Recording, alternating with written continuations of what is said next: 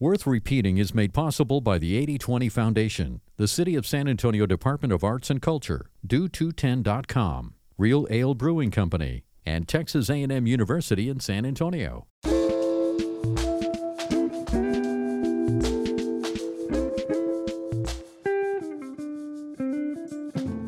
Welcome to the Worth Repeating podcast. This is the second part of our live storytelling event recorded at Texas Public Radio headquarters in the Malou and Carlos Alvarez Theater and Studio. In this episode, we bring you the last three stories about covering for a friend and uncovering truths. Warning, this story contains themes of self-harm and suicide. If you or a loved one are struggling with suicidal thoughts or a mental health crisis, please call or text the National Suicide Prevention Hotline at nine eight eight. Our first storyteller is Sarah Hagee. Sarah shares a story about the secrets we keep in order to protect those we love.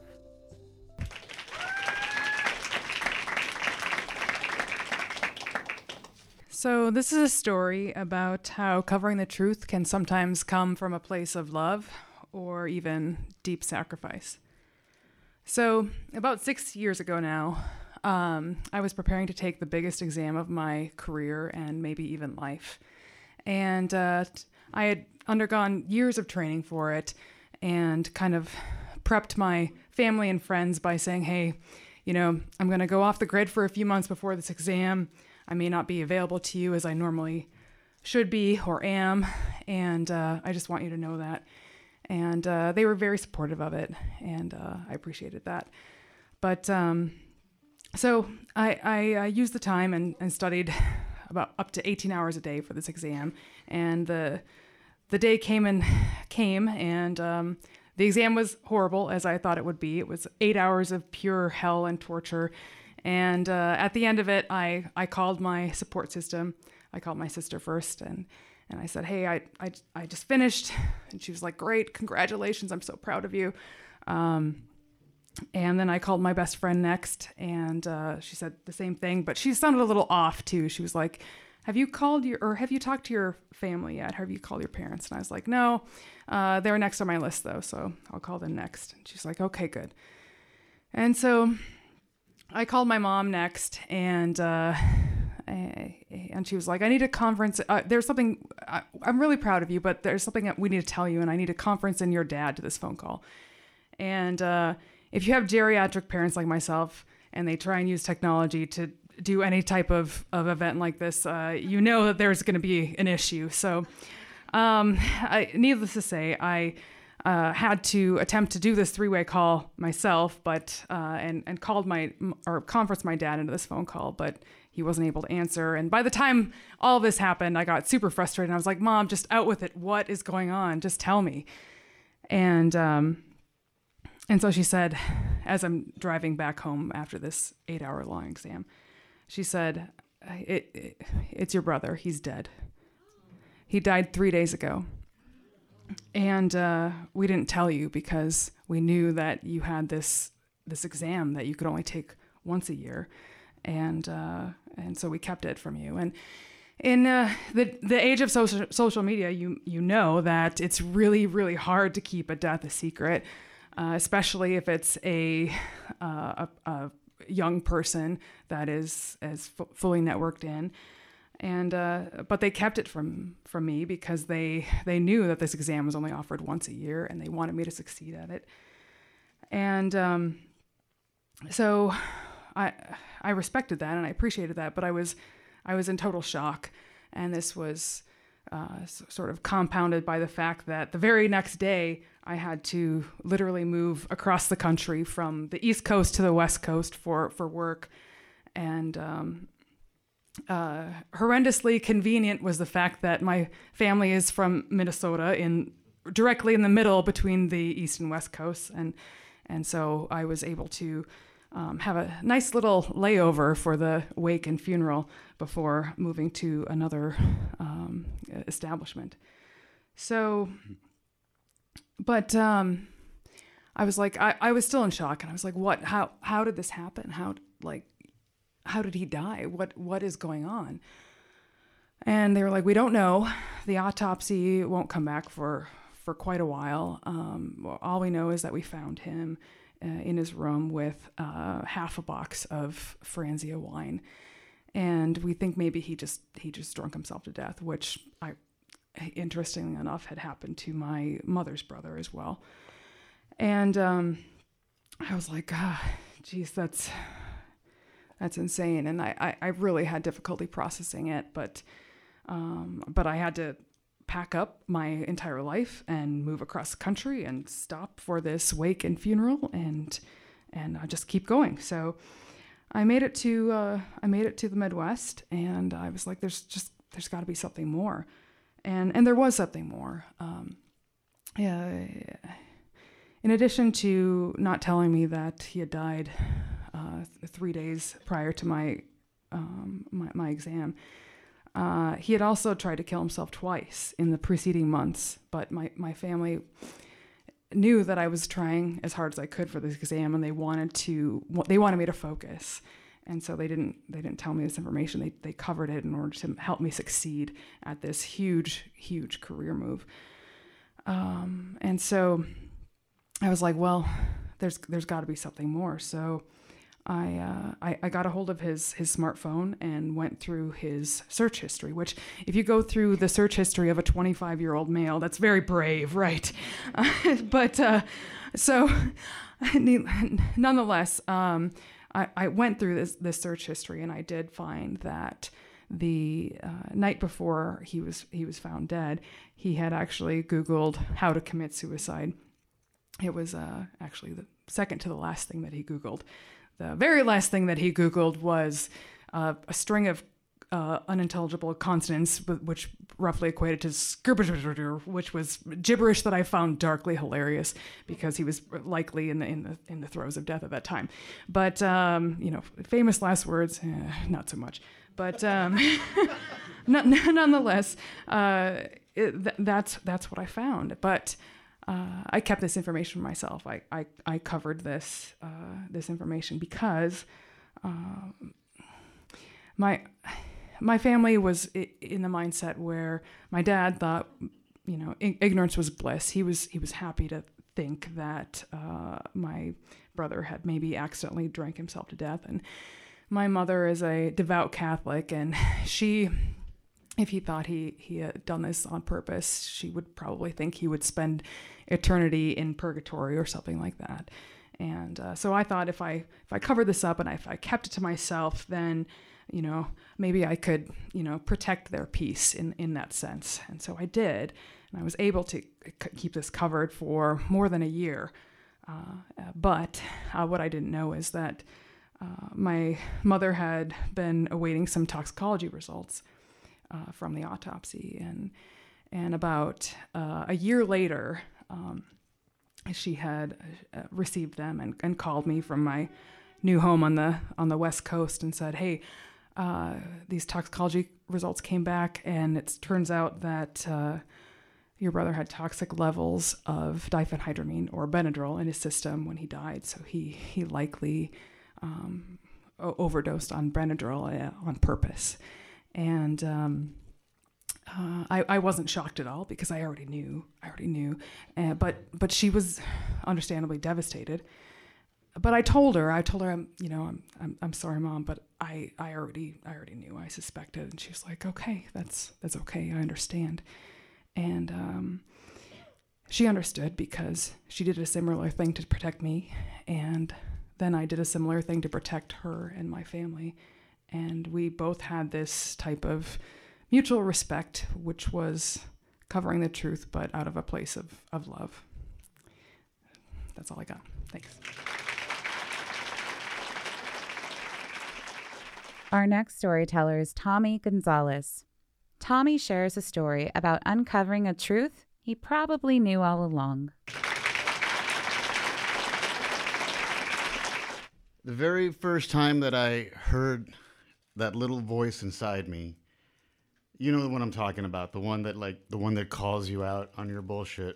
The very first time that I heard that voice was ten years ago, a little over ten years ago, uh, in Oslo, Norway.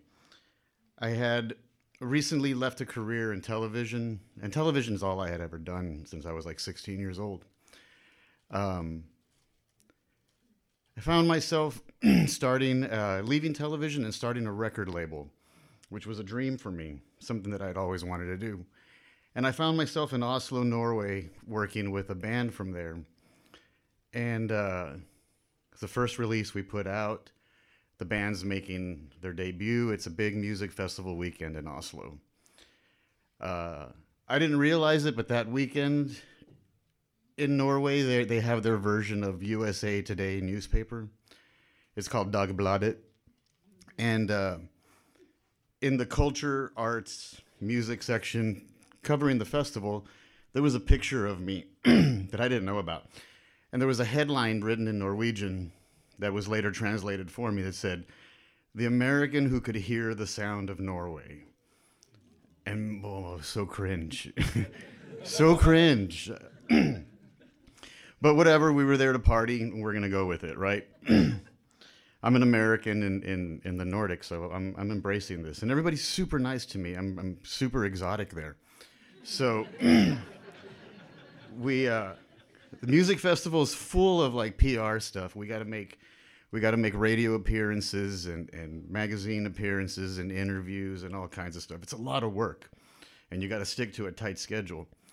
So one of the things we had to do was we ended up at the N R K, which is uh, Norway's national radio, and the band I'm working with is doing a uh, is doing an appearance on the show.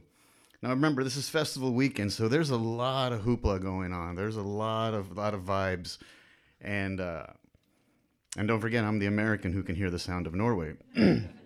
So we go into the studio, and I'm I'm there, and everybody's very very nice to me, and and, and speaking English to me, and uh, and I'm learning tusen takk and varsågod and takk takk and hi hi, and I'm learning all these little Nordic pleasantries that that they're that they're famous for.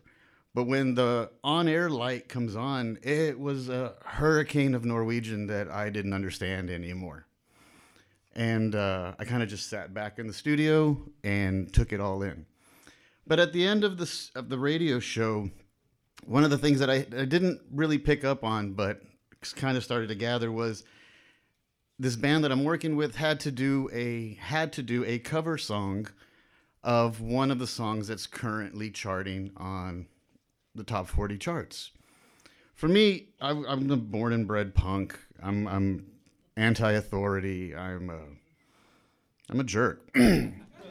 So I, I really want nothing to do with that. But it's not my band technically. Uh, it's my band financially. So we, they, they do the cover, and while it's happening, that little voice inside me speaks up, and it says, "Damn it, dude, this this is lame. This is not what you wanted. This is not what we set out to do. This is not what we spent all this money for. This is not what we came out here to do." But I was being gracious, and these boys were popular. They'd been in other bands. They, they'd been through the machinations, so I said, "Let's just go, right? We're here to party. Let's just keep the party going." And the party kept going for three years. And I did get to do a lot of cool stuff. We shot music videos all over the Nordics, shot music videos in Germany. We went to Haiti twice, went to Iceland for a week, and almost had the National Guard called on me. And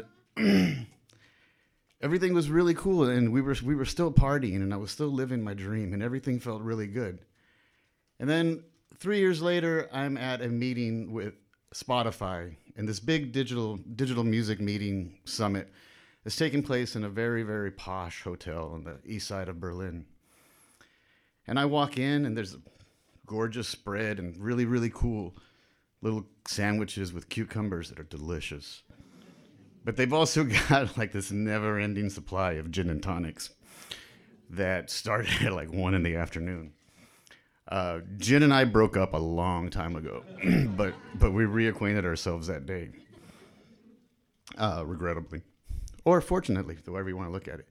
Anyway, I got I got pretty tanked, and through the meeting, I'm listening to to their dog and pony show and their presentation. And I used to sell media. I used to sell television. I've worked with Nielsen. I've worked with SoundScan. I can make a number one story out of anything.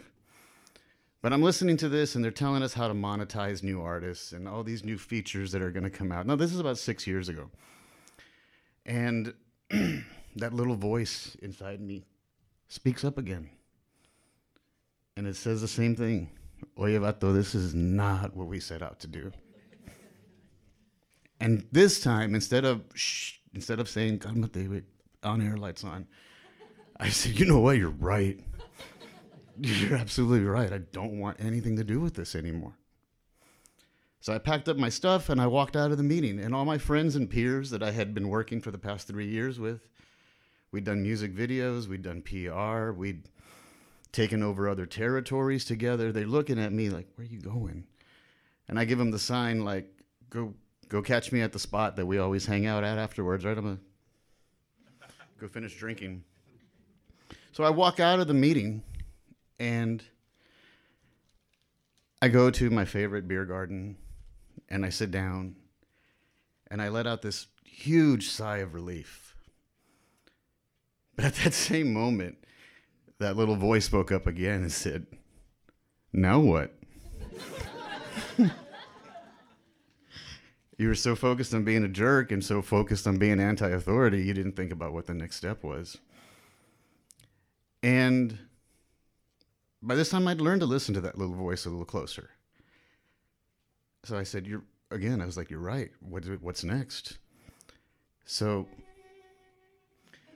we sat there for another minute, and I started thinking, you know, I really, I really, what was my, what was my reason for exiting the music business? And really, the reason for me exiting the music business was digital music. Uh, I found no joy in it anymore. I found no excitement in it anymore. I didn't have that cool feeling of releasing a record anymore when it comes out digitally. There's nothing tangible about it. So I, I deduced that I really hated digital music. And what I wanted to do was figure out something that you couldn't download, something that you couldn't go online, click a button, convert, and have delivered to your house that afternoon.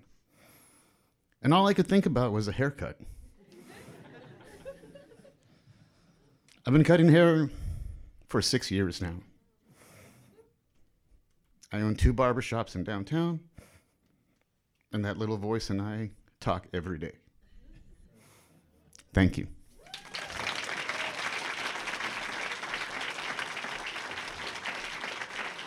Our final storyteller is Will Mosley. Will shares a story about the boredom and the trouble that come with idle hands and how you should always assume someone's watching. I don't know what your experience with the military is. It's nothing like what you think. See, about fifteen, sixteen years ago, I was in my late teens, early twenties. And lost two basketball scholarships, and my family was like, "You need some direction, you need some structure, so you should join the military." And I was like, "It's a good idea. I'm gonna do that." It's not what I said. Um, I was like, "That sounds terrible. I'm not doing that. It's too much structure. I don't want that. People are gonna yell at you." I got drugged to a recruiter's office, ended up in basic training. I got yelled at a lot. Um,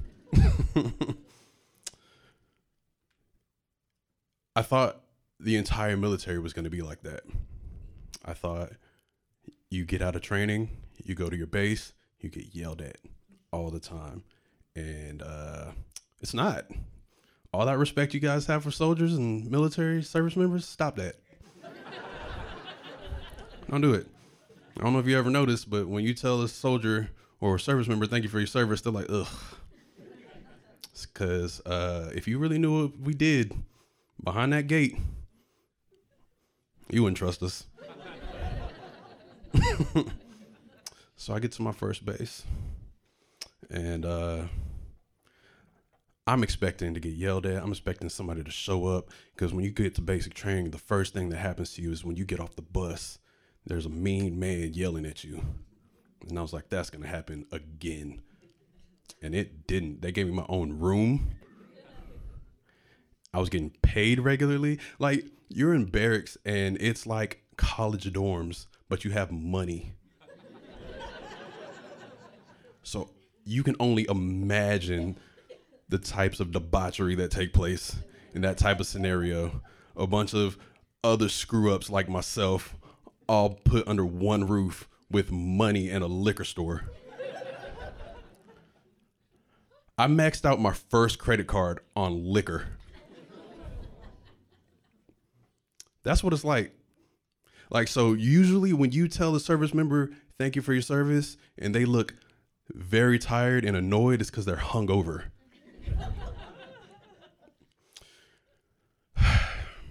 In my first three months, one of my friends, good friend of mine, one of my best friends, um, we're going to change his name for this story just in case.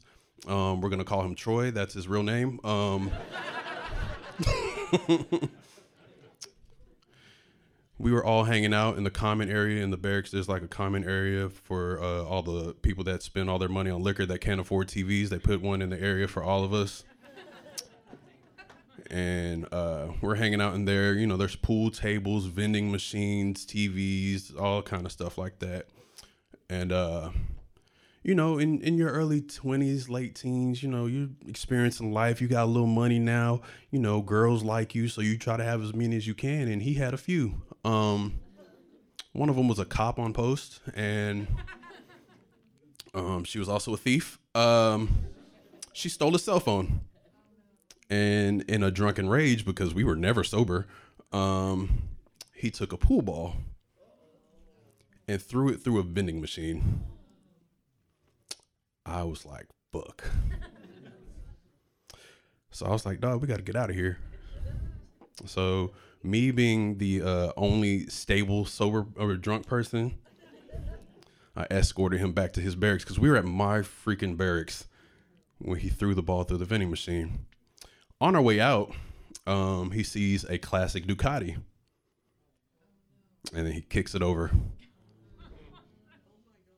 Yeah, it was my roommate's. Uh,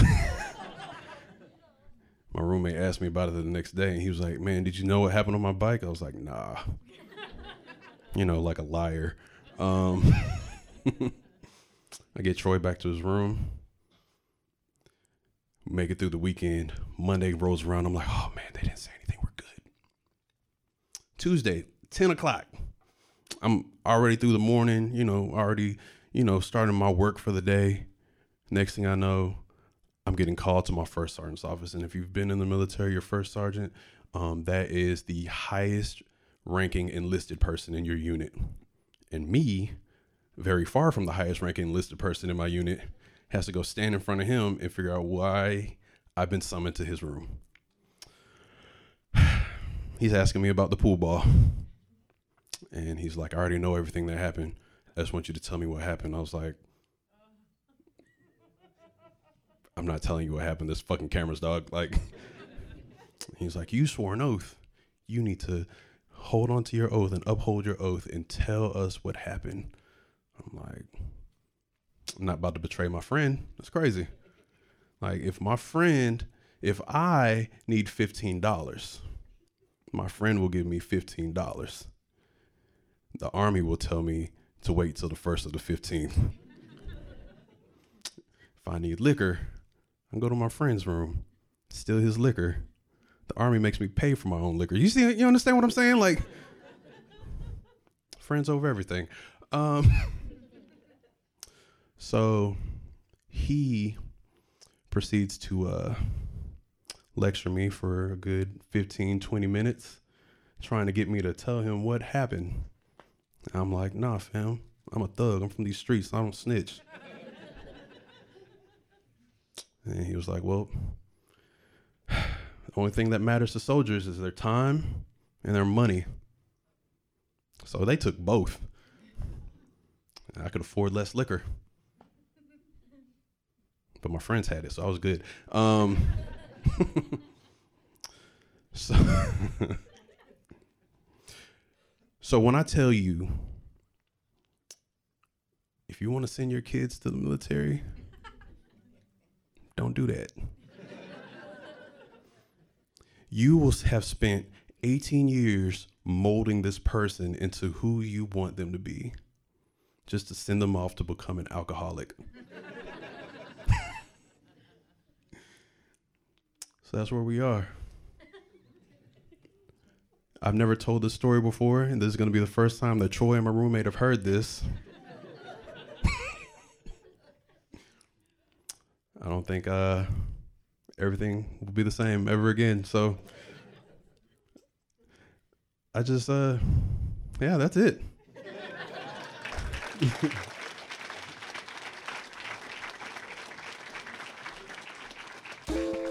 That's it for the Worth Repeating podcast. Worth Repeating returns on April eleventh, and it's the last one of the season. The theme is Como. Seven storytellers will share their most confusing moments, language barriers, and other stories of things that get lost in translation. You can get ticketing information by visiting t p r dot org backslash w r, or consider becoming a volunteer storyboard member. Writing coaches, show producing, got what it takes? Visit t p r dot org backslash w r. Worth Repeating is made possible by the eighty twenty Foundation, City of San Antonio Department of Arts and Culture, do two ten dot com, Real Ale Brewing Company, and Texas A and M University at San Antonio. Worth Repeating is a production of Texas Public Radio. I'm Tori Poole. Thanks for listening.